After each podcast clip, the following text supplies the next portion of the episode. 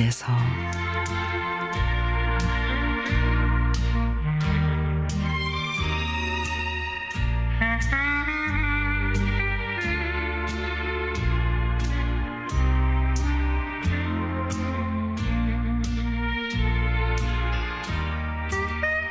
요즘에 마트에 가니까 딸기가 꽤 많이 나와 있더라고요. 저는 딸기를 보면 엄마표 딸기잼이 생각이 납니다.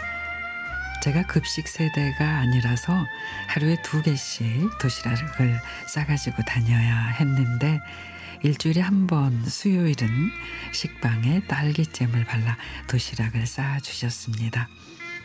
옛날 제가 어렸을 때는 딸기가 여름에 나왔는데 끝물이 될 때쯤이면 가격이 많이 싸지죠.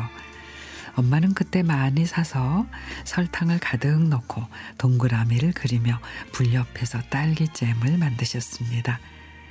딸기만 먹어도 단데 설탕과 만나니 온 동네 단냄새가 가득했는데 삼십 년이 넘어도 그 단내를 잊을 수가 없습니다.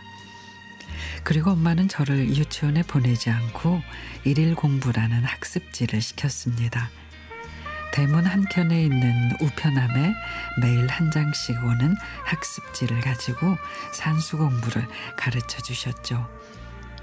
엄마는 음식 솜씨뿐 아니라 그림 솜씨도 있어서 밤이나 나뭇잎, 눈사람 등을 그려서 셈을 가르쳐 주셨습니다.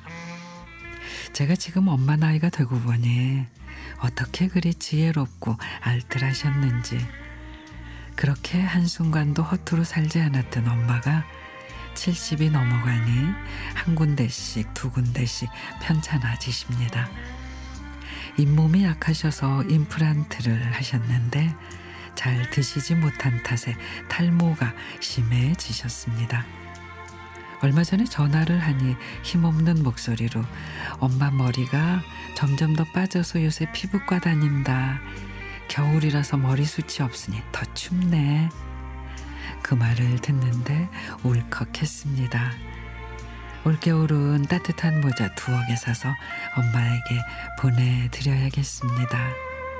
그리고 기도합니다. 부디 올겨울은 따뜻했으면 좋겠다고요.